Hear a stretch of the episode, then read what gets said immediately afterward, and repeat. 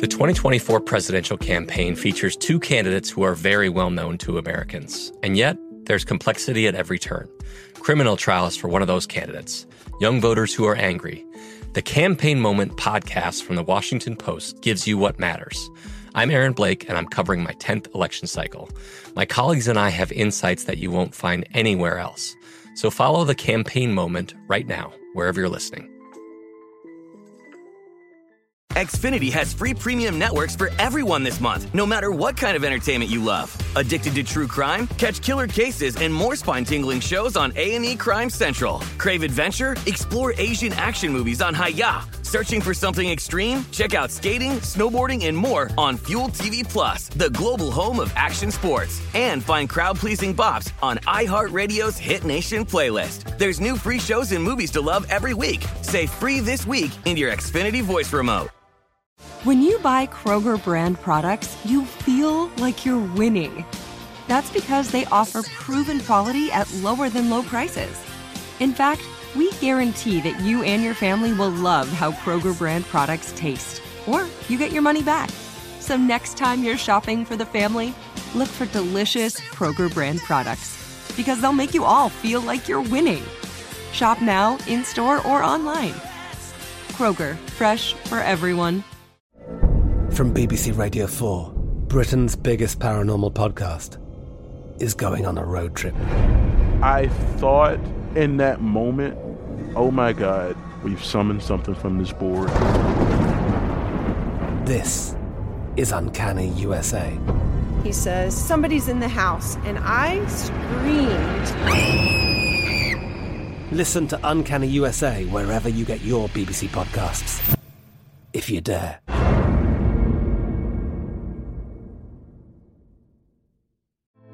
Hey, girlfriends, it's me, Carol Fisher, back with another season of the global number one podcast, The Girlfriends.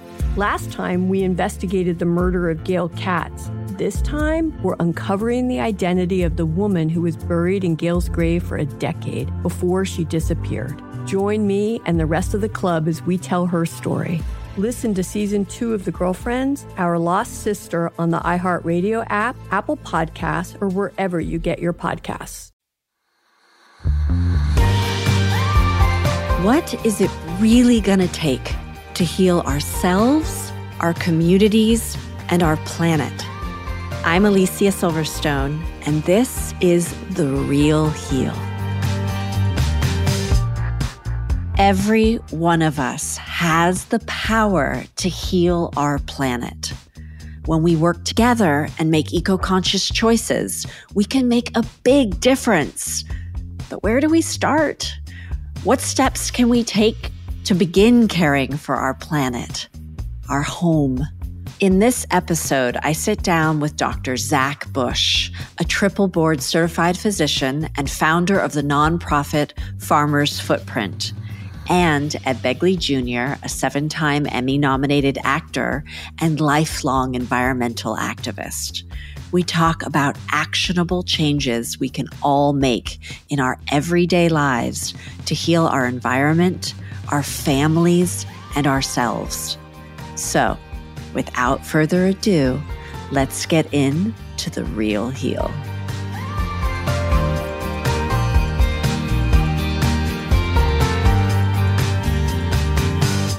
Hi, you guys. Um, I'm so excited to have this conversation with both of you. Ed, you've always been my eco mentor, and I'm just love being able to ask you so many questions over the years. I have so much respect for what you do. So thank you for coming, Ed. Thank you for having me, Alicia. And Zach, I discovered you two years ago or something, and I'm so impressed by you. I want everyone to go to your website and read up about everything that you're doing, how you talk about health, the planet, everything. You are so inspiring. The way you live your life, both of you are such inspiring people. And I just think, Zach, that you are, um, doing tremendous work through the through the web and i'm so grateful so thank you for coming and having this conversation with us Glad to be with you all. Glad to be living with Ed for a moment. Yeah. Thank you, Zach. So I know, Ed, that you have talked about that when you first started your journey, you didn't have a lot of money. You were not, because I think a lot of people think that making eco choices is about being rich or having enough means to do so. And I really want to focus in today on what we can all do and how it's not about what you have. And can you talk about that? Yeah, I was a broken, struggling actor when I started this environmental path back in 1970. My dad had just died, and he was he was my meal ticket. You know, he paid a lot of my bills and what have you. I was starting to take over those bills as I worked a bit as an actor and a lot as a camera assistant back then. But then Earth Day came along and I wanted to do something because my dad died within a few days of the first Earth Day and he was a conservative that liked to conserve. He'd turn off the lights and turn off the water. He was the son of Irish immigrants. He had lived through the Great Depression. So I got a lot of that inspiration from him. You know, I couldn't afford to do much. And people come up to me today and they say, I can't afford nine kilowatts of solar like you or a fancy electric car like you. I go, I understand. Neither could I when I started. Can you afford to get a bus pass if you could ride public transportation if it's available near you? Can you afford to ride a bicycle? Can you afford to change one light bulb? Many utilities give them away. Can you afford to use baking soda, vinegar, and water instead of harsh cleansers? You know, and on and on. I list those that incredible list that's available today of cheap and easy stuff, picking that low hanging fruit. And then I promise you, as I sit here before you both, you're going to save money and then you can do some more, do some medium ticket items. And one day, God willing, as I got lucky and did some big ticket items after 15 to 20 years of saving money on the cheap stuff. That's so great. And what would you say was the reason that you were compelled, aside from your dad being conservative, why did it matter to you to do these things? Why did you care about changing the light bulb? Yeah, my dad was a good influence. Boy Scouts was a good influence. I got to see nature up close and personal and thought, you know, it was worth preserving. But the negative, if you will, was living in smoggy LA. We have four times the cars in LA from 1970, millions more people, but we have a fraction of the smog. We've done a very good job of cleaning it up, and we can do that. Then the Santa Barbara oil spill, the Cuyahoga River catching fire, but especially living in smoggy air in LA. That was the big one. That's awesome. And Zach, what about you? I mean, I know that you are a doctor and you care so much about the earth and people's health and how it's all connected. How did this start for you? Why did you make this journey? My, I think that you also went vegan at some point, but I don't know if that has partly to do with your journey or what. Uh, my journey began uh, in unexpected places, I guess, in uh, designing chemotherapy at the University of Virginia back in 2005, 2010. That was a lot of my research. I was in internal medicine, then endocrinology and metabolism. And the word metabolism really refers to the capacity of the human body to make energy. And as you look deeper into the topic of energy in biologic systems, you find some fascinating microcosms of what we see Ed talking about now that he sees you know pollution and dysfunction going on on the planet it turns out the same thing is happening at the cellular level to give us epidemics of cancer epidemics of autoimmune disease epidemics of metabolic disorders like diabetes obesity uh, heart disease and the like. And so what we are learning in the last 30 years as we've really started to untangle metabolism and genomics is that we are what we breathe, what we eat, what we see, what we touch. We we are a contiguous biology with the planet. And so when we see air pollution, you, know, you have that same phenomenon happening at the cellular level. And it's been very obvious perhaps, but uh, I think a fascinating journey for me over the last, you know, 15 years as I've started to realize that you cannot choose to make people healthy. I, I can sit there all day in my clinic and make decisions, you know, for one patient at a time. But there's it is absolutely impossible for me to prevent or ultimately cure disease if I don't start to work on the planet. But that's how I found myself into this pathway of leaving the university in 2010 and setting out with a desire to really discover the opportunity to find a science and an education platform and start to innovate in areas of energy technologies and the like so that we can start to understand how not only do, can we clean up the planet we actually have the science right now and the technological opportunity to make the most abundant life on the planet because we now understand carbon cycles. And so instead of demonizing CO2 and all of this, we need to understand how that is actually the literal fuel for life on Earth. And we need to reconnect the carbon cycle for life to reoccur. Really, we have the opportunity to push beyond some previous thing and do what Mother Nature does best, which is innovate every time. Life always comes back more intelligent, more abundant, more biodiverse. That's going to happen again Or in a couple hundred years, we could be the co creators with that Mother Earth as we connect those dots. Mm. Those are such big things, and I want to get into all of that. And I thought perhaps we could start by saying the most simple things that we think of that people can do to make these changes in their daily lives. Because, and then we can get into the, we can go bigger and bigger and bigger. You know, when I think about what are the things that affect us, that lead us to the path that you just said, that are leading us to this destruction, what are the most critical things that we do in our daily lives that do that? And, and for me, I think it's food I think it's the clothes that we purchase where you can make easy choices to go to your thrift store instead of buying new clothing and instead of getting your, or go to the Real Real if you want something fancy. And if you're going to buy new things. There are organic and natural materials and good eco companies out there who are doing really responsible things. So fast fashion and all that has got to go. And if you're going to use products in your home that you haven't made. There are good, responsible ones out there.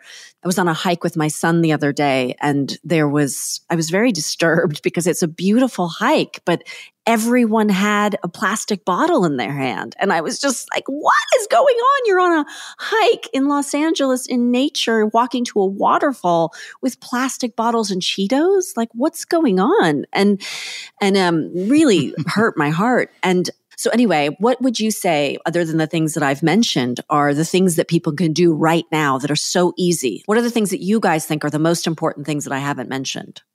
From my perspective, the phenomenon of energy and health for the planet is really going to come back to the energetics of our behavior. And so the little things that we can do is start to change our mindset from being a consumer to being a co creator, to be in receipt of nature's bounty and co create with her.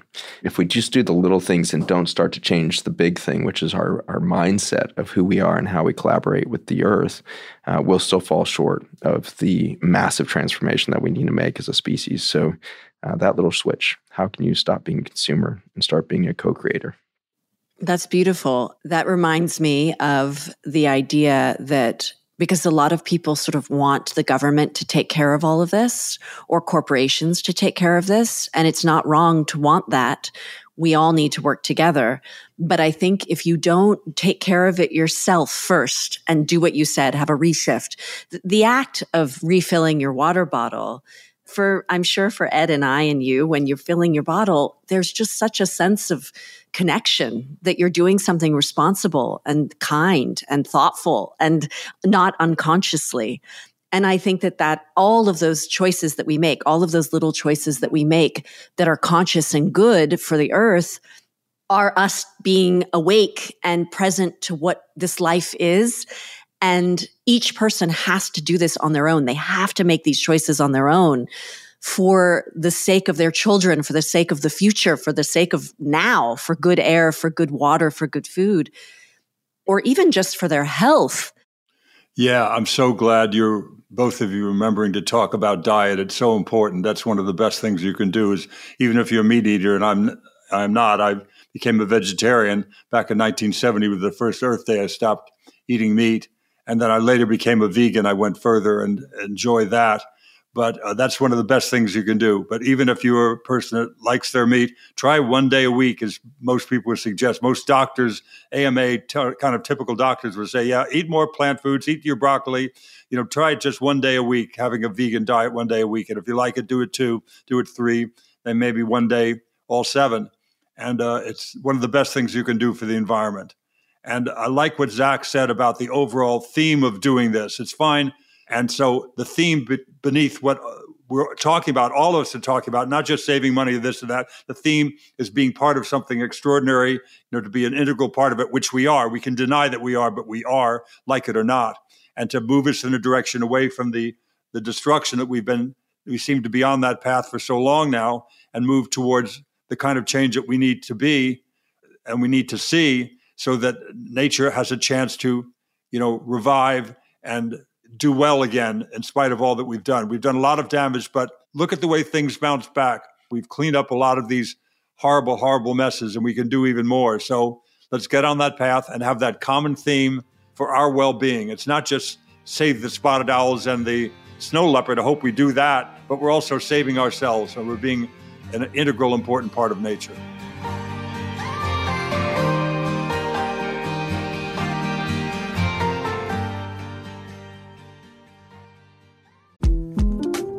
The 2024 presidential campaign features two candidates who are very well known to Americans. And yet, there's complexity at every turn.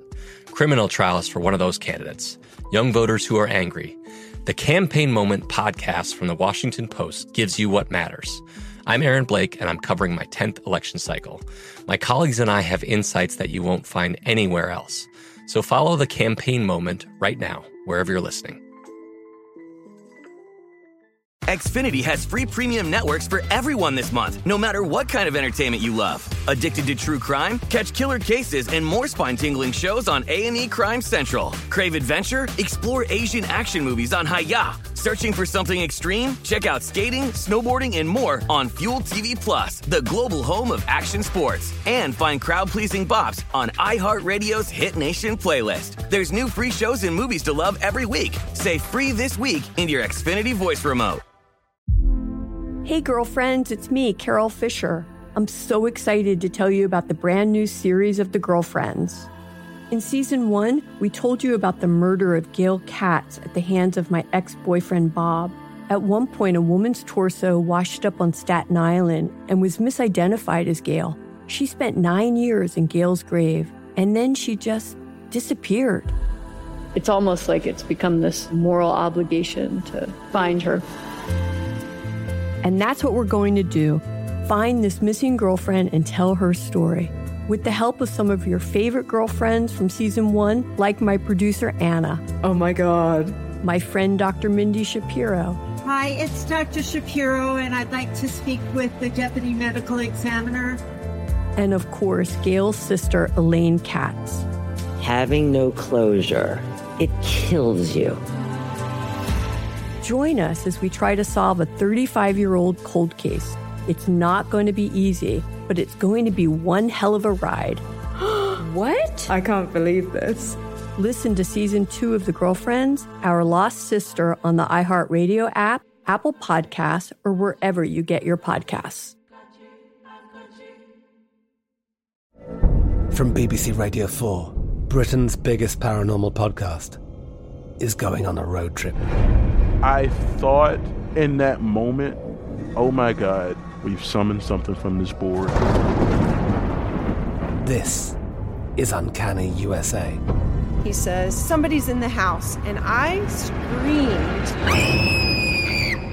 Listen to Uncanny USA wherever you get your BBC podcasts, if you dare.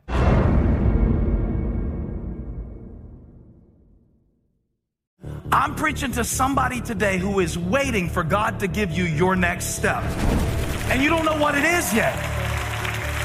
You need God to show you your next step.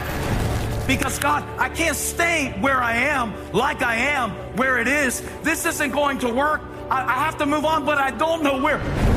A lot of time you'll use it as an excuse. Well, I don't know how. I don't know where. I don't know what. God, if you show me. God, if you tell me. God, if, no, no, no, no, no. You know enough right now. And if you needed to know more, He would show you.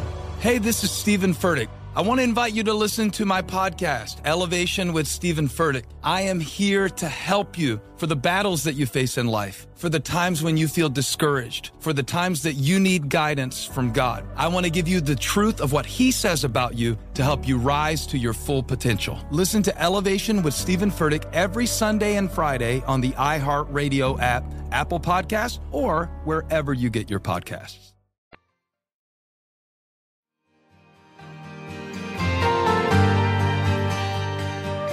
This brings me to the conversation of hope, which you're both talking about. You have a quote I found, Zach. Well, this is maybe it's not a quote. It's just about what you guys are doing. You have a coalition of farmers, educators, doctors, scientists, and business leaders aiming to expose the human environmental impacts of chemical farming and offer a path forward through regenerative agriculture practices. And that is what you founded. And you said that you believe that we can heal. I don't think it's too late for us to turn our microbiome around, but we have to do it very, very quickly and we have to do it together. I love that we're all talking about hope, that while there are these devastating things happening, there is so much hope and we can turn it around. And this other quote I have from you is pharmaceutical chemicals and drugs are now the main ingredient in our foods. It's time for the American consumer to empower our farmers to take back our food and our right to the health that the food should bring us and our children. And your nonprofit is creating avenues for collaborative action for all stakeholders in our global community for a regenerative future of health for the planet and our children. Yeah. So regenerative agriculture is a description of a a potential. It's not prescriptive as you would find um, with a lot of systems like organic. If you go to the USDA organic thing, it's basically a list of 30 things you can't do. And to get that USDA organic certification, it doesn't actually mention anything about soil, microbiome, nutrients, anything that's actually vital to the consumer. And so when we start to shift towards these prescriptive regulatory environment beliefs about food systems, we end up saying a bunch of no's, you know, and we become anti. And anti is a very weak position ever. you don't want to be anti anything. You want to be pro something. And so Ed is pro planet. Ed's practices, Ed's lifestyle is showing us a pathway towards pro vitality, really. And so, uh, this is what we need to start to think of in the farming world, where we need our farmers to have a whole host of, of resources at their and practices at their fingertips that would allow them to wake up every morning to think about two things. How do I increase the amount of energy in my soil systems? And how do I increase the amount of biodiversity within those soil systems to allow them to produce as much as possible and to be as, as vital for the planet as possible? And so when you talk about regenerative systems, it's really how much of that carbon can you get cycling from air back into soil, back into the plant, back in there. So regenerative practices start with disturb the soil less and maximize the amount of respiration or breath that the soil can take. And to do that, stopping plowing is a critical piece, which is interesting because the plow is often credited with the beginning of Western civilization. If you pick up, pick up a Western Civ book, it says it starts with the invention of the plow. And so in the end, we destroyed civilization with that plow by not understanding our relationship to soil microbial life. And then we accelerated that massively when we created herbicides and pesticides. So you stop plowing, and you stop spraying the, the antimicrobials or the herbicides. And very importantly, you keep the soil covered. Covered soil always has earthworms. Bare soil bakes the earthworms out of it. And you can do this just in a simple temperature test in middle of Ohio, 90 degree day in the summertime. If you stick a thermometer in the soil of a conventional farm that keeps all of its soil bare, except for that one row of corn that shoots for 10,000 acres, that soil can reach 130, 140 degrees. Next door at a regenerative farm where they don't remove all of the organic material and instead they use a roller crimper or they use livestock to crush down the cover crops and they keep that armor of organic mass on top of the soil, the soil temperature is always 72, 73 degrees, even if it's 100 degrees outside. If you need an economic model for why we need to do this, uh, topsoil remains a good one. Right now in the United States, we're losing about two tons of topsoil per acre of farmed land per year. That's the equivalent of 11% of our GDP. Our gross domestic product in this country is around $17 trillion. 11% of that, somewhere around $1.9 trillion of assets of topsoil are being washed off of our farms every year now. And so, if you want an economic model of loss of energy of a, of a, a country, welcome to farming today we have to fundamentally change our relationship. And by doing so, we will store a future, an economic future for the generations to come by watching that topsoil recover. And we can rebuild topsoil. There's a fallacy that that takes 100 years to build a centimeter of topsoil. We can do that at 10x, even 20x, that kind of rate when we go to regenerative practices.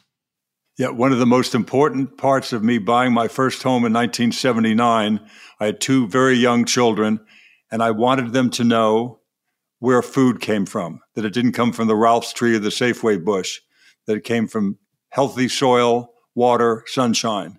That's definitely the way to go. And it's very important that people connect for their food, for their own sanity. There's nothing more powerful than young kids that I brought to my many different houses to give an eco tour and they get their hands in the dirt. You have them pick up and it's crawling with worms. You go, that's healthy soil.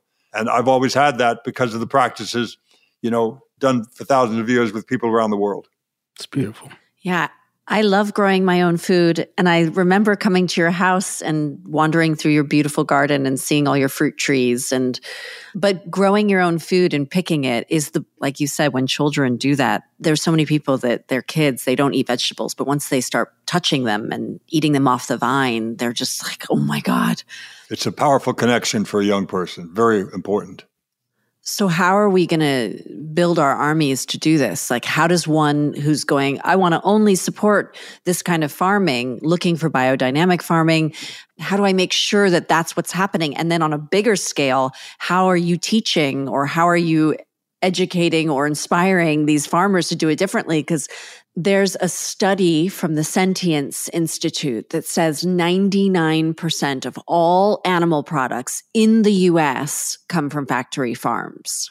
Like we argue over how much a chicken can raise its wings, for God's sakes. Billion dollar companies, these huge corporations, they just fight over the stupidest little thing because of a penny. What are you doing about this? well, we're all in it together. And what can which, we all do? Yeah, we're all in it together. So there's a lot of things we can do. So, uh, you know, if you start with your backyard like Ed did, uh, it's a very powerful tool. The fourth largest crop that we grow in the United States, you got corn, soybean, wheat. Number four is lawn. We grow millions and millions of acres of grass in our backyards across this country which has very little biodiversity and, and actually landowners, uh, homeowners use more herbicide per acre than any farmer in the world does. And so your practices okay. in your backyard are going to set the tone for this recovery. And so you may not think of yourself of a farmer, but if you have a yard, you are a steward of land. And the way in which you steward that land has a huge effect on where we're at as a planet. And so, like Ed did, you stop using all the herbicides, pesticides, and your NPK chemical fertilizers like your your Miracle-Gro, as mentioned, things like that, and you start composting and you start using your own carbon cycle again. So all your food waste, your lawn waste, all those things start going back into a compost. You're really looking at keeping biologic systems moving and you want biodiversity in there. And if you keep trying to create a monoculture of a lawn with no weeds in it, i.e., you know, dandelions, and if you let weeds do their work, they actually don't come back the following years. And so whenever you hear CRISPR or gene editing or GMO, what you're really talking about is humans starting to put into play products. They are the crop level or the seed level just so that we can sell more chemical product it doesn't do anything for you know the biology of the plant. It doesn't make the plant more vital. It doesn't have more nutrients. It doesn't produce more, et cetera, et cetera. And so there's a fallacy that GMO somehow is necessary to f- feed the world. And so we're in this very interesting race against biology right now, where we think of ourselves as separate from, and we think of ourselves in competition with nature. And so when you move from that consumer mechanism of I'm a homeowner and therefore I have a lawn and therefore I need to buy some stuff to keep the lawn alive to a co-creator where suddenly you've got a backyard garden and you've got your compost you're doing this you are starting to participate in a cycle of life. That's so beautiful. Ed do you want to say anything or should i start asking you more questions? Yeah i'd just like to say that cycle of life is so important and i certainly do feel it's very very important as zach does do something about that bare soil that's out there cooking in the sun. And I agree with that, that it has to be that organic matter. But I also do respectfully disagree. I think there's a lot of CO2 that's dangerous coming from power plants and, uh, you know, cars and what have you. So I think we need to do both. I need think we need to have less bare soil and to cut back on the, the excess CO2 that we're putting out in such great numbers. And we do that through not engaging in these commercial agriculture practices, right? Because absolutely, and the other stuff we've been talking All about. things we've been talking here on this about. show and elsewhere. You know, riding a bike if weather and fitness permit, taking public transportation if it's available near you, yes. all that. Buying energy saving thermostats to turn the, the thermostat down in the winter and up in the summer, stuff like that. Because now that there's so many people on the planet, we just need to behave differently than we did even just 100 years ago. Yeah. And I will provide people with links um, on my website for all of the books that you that you have written about these things that make it so easy for you to make these changes. Because um, there's so much that we can do, and it's really exciting.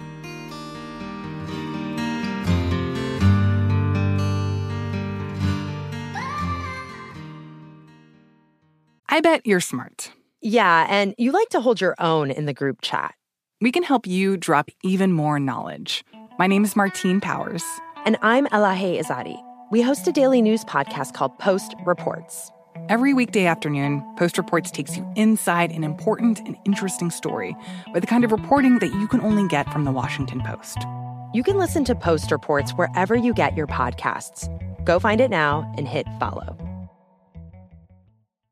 Xfinity has free premium networks for everyone this month, no matter what kind of entertainment you love. Addicted to true crime? Catch killer cases and more spine-tingling shows on A&E Crime Central. Crave adventure? Explore Asian action movies on Hi-YAH. Searching for something extreme? Check out skating, snowboarding, and more on Fuel TV Plus, the global home of action sports. And find crowd-pleasing bops on iHeartRadio's Hit Nation playlist. There's new free shows and movies to love every week. Say free this week in your Xfinity voice remote. Hey, girlfriends, it's me, Carol Fisher. I'm so excited to tell you about the brand new series of The Girlfriends.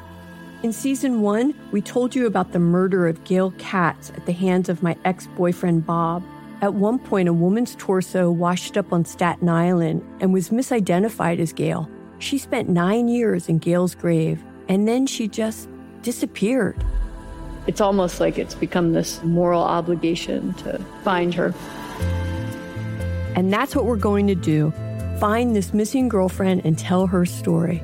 With the help of some of your favorite girlfriends from season one, like my producer Anna. Oh my God. My friend Dr. Mindy Shapiro. Hi, it's Dr. Shapiro, and I'd like to speak with the deputy medical examiner. And of course, Gail's sister, Elaine Katz. Having no closure, it kills you. Join us as we try to solve a 35 year old cold case. It's not going to be easy, but it's going to be one hell of a ride. what? I can't believe this.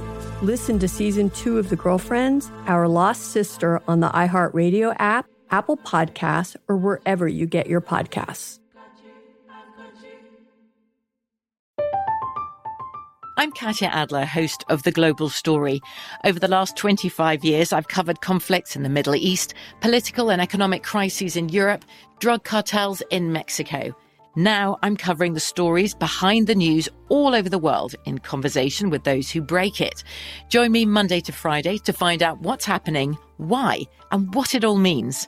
Follow The Global Story from the BBC wherever you listen to podcasts.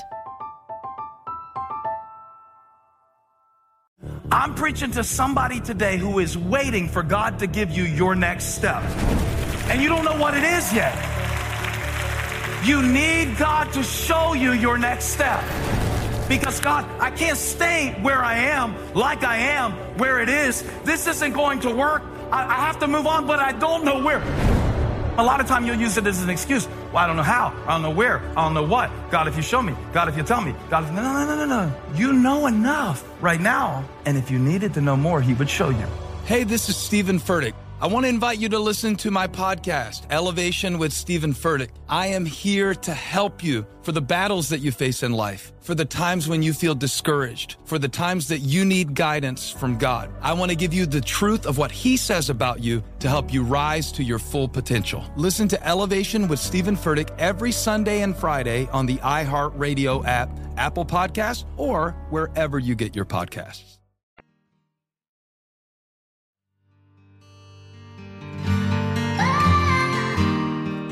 Two things that you just said that made me really excited, but also just like, what do we do? Um, you know, I want to get you in a room with Bill Gates. How do we do that? I mean, Bill Gates seems like a smart dude. So why does he not understand this? Is it purely profit driven? He's just like a madman trying to make trillions and trillions of dollars?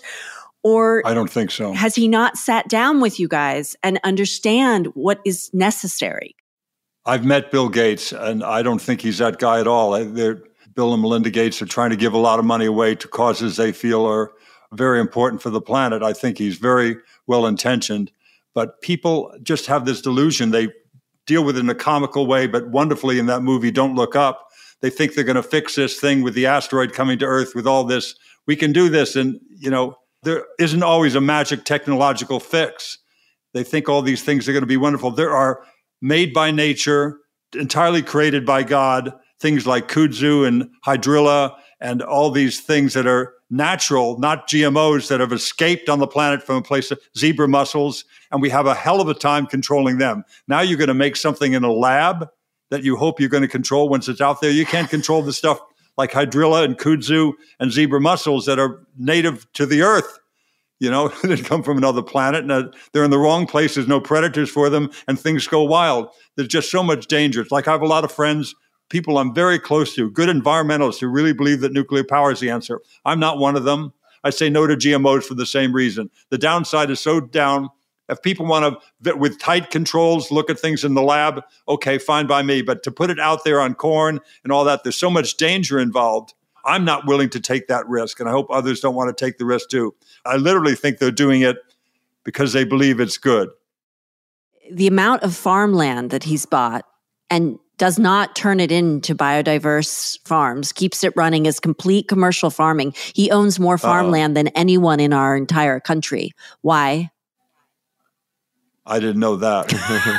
well, he, he does own about uh, 250,000 acres, but that's a drop in the bucket compared to our total farming acreage. So he's gotten a lot of headlines for that, but it's not at all a frightening number to me or the farmers. I think we recognize okay. that the vast majority of farmland is controlled by farmers, uh, or you know, unfortunately, a, a less and less farmers and more and more large multinational companies that are buying up that farmland. The why is because it's a great buffer against inflation, and so we just printed four trillion dollars in the United States for quantitative easing during the pandemic, and that forces a, a global uh, push towards uh, inflation. And the best thing to invest in at that point, when you've got billions of dollars as a pension fund or you know a country or a large you know multinational fund fund is to buy up farmland. So everybody's on a farmland rush right now. And this is a, a crisis, I think, because uh, when you go to uh, land that's now being managed by farmers that don't own the land, they have no incentive to do the right thing for the soil because the landowner can make that disappear immediately. It takes about five years for regenerative practices really start to radically change the bottom line for farmers. And it's exciting that it does. You can see 5x and 10x improvements in the bottom line for farmers by going regenerative. And the vast majority of those savings is by saving them the inputs to the soil. The soil becomes its own source as it regains vitality for the, the critical building blocks for nutrition for the plants and beyond. And so uh, the farmer, to make those right decisions, has to put in some effort and a change in, in, in psychology in those first few years. But if they don't own the land, there's a crisis. So I don't see it as predatory necessarily. I do see it as an opportunity for him to to witness an, an economic uh, success. If he wants his 280,000 acres uh, to to be as profitable as possible, he'll go to a regenerative practice management and 5x and 10x the bottom line on that farmland. Unfortunately, that might not be his incentive or his moneymaker's incentives because most of the farmland bought by wealthy people in the United States is actually used as a tax write off because they expect it to lose money. And then suddenly, five years in, the farmer's making money. And that's a crisis for the landowner. So they go and sell that land out from under the farmer because they can't have a tax write off anymore. And so these are the bizarre phenomenon that happen when we start to use farmland as something other than food production. As we start to use it as tax shelters or we use it as a hedge on inflation, we don't think of it. And this is again moving back to that extractive mindset versus you know the co-creative mindset.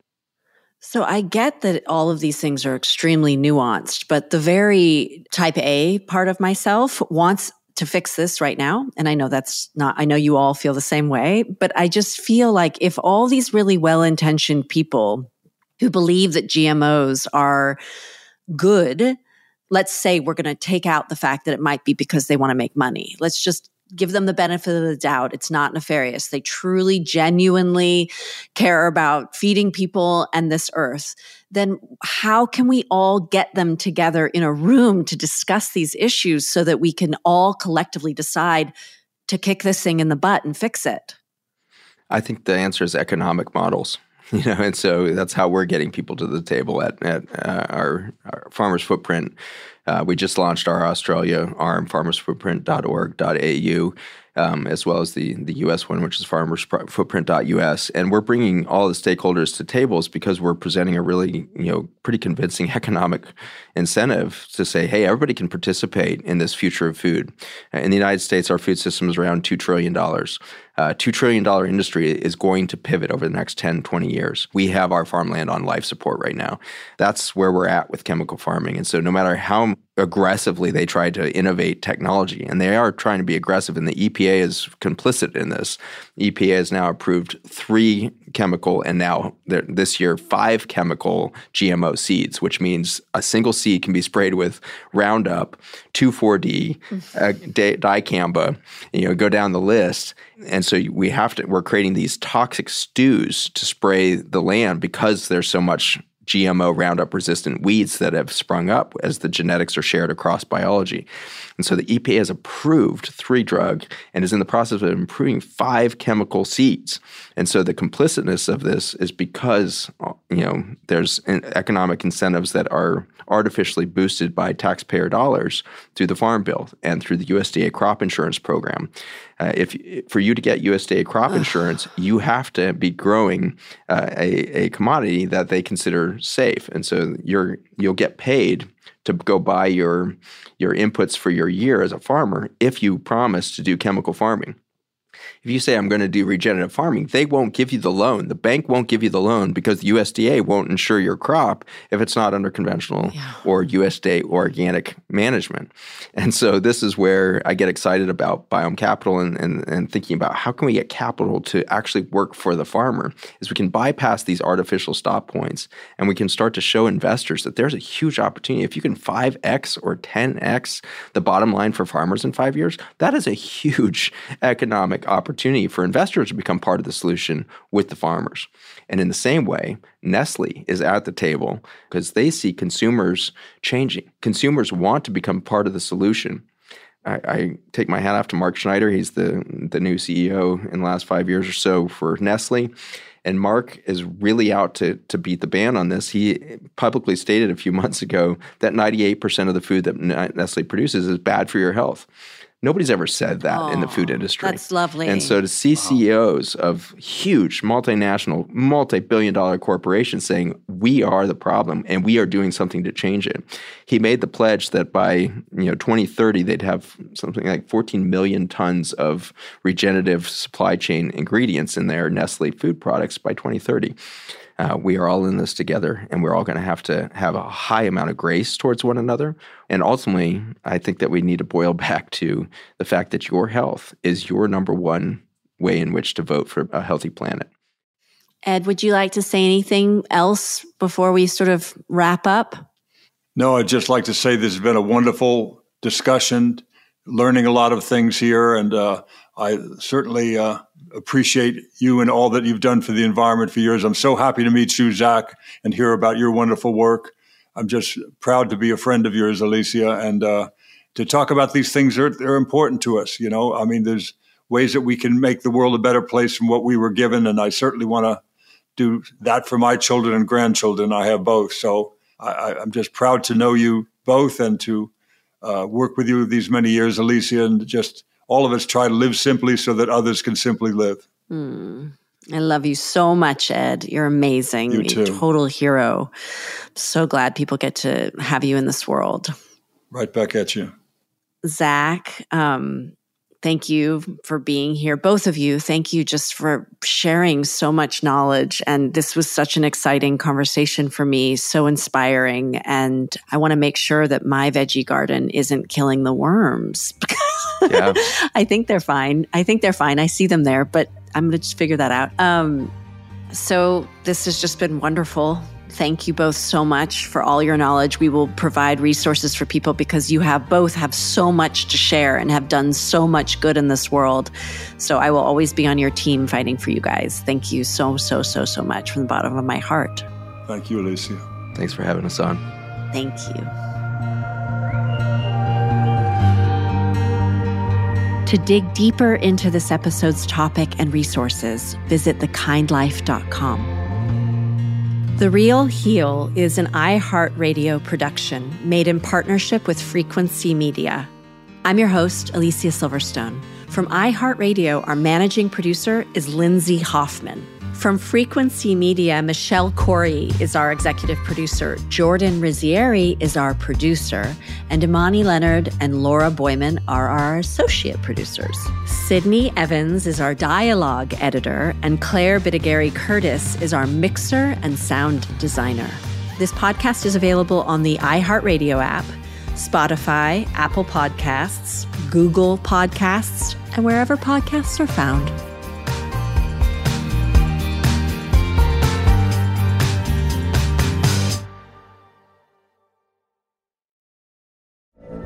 From BBC Radio 4, Britain's biggest paranormal podcast is going on a road trip. I thought in that moment, oh my God, we've summoned something from this board. This is Uncanny USA. He says, Somebody's in the house, and I screamed. Listen to Uncanny USA wherever you get your BBC podcasts, if you dare.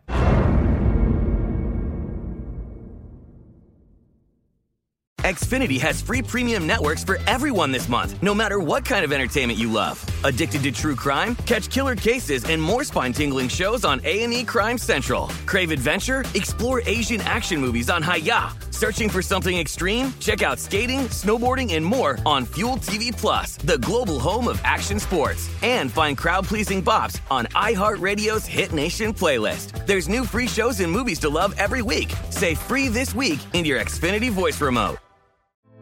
Hey, girlfriends, it's me, Carol Fisher, back with another season of the global number one podcast, The Girlfriends. Last time, we investigated the murder of Gail Katz.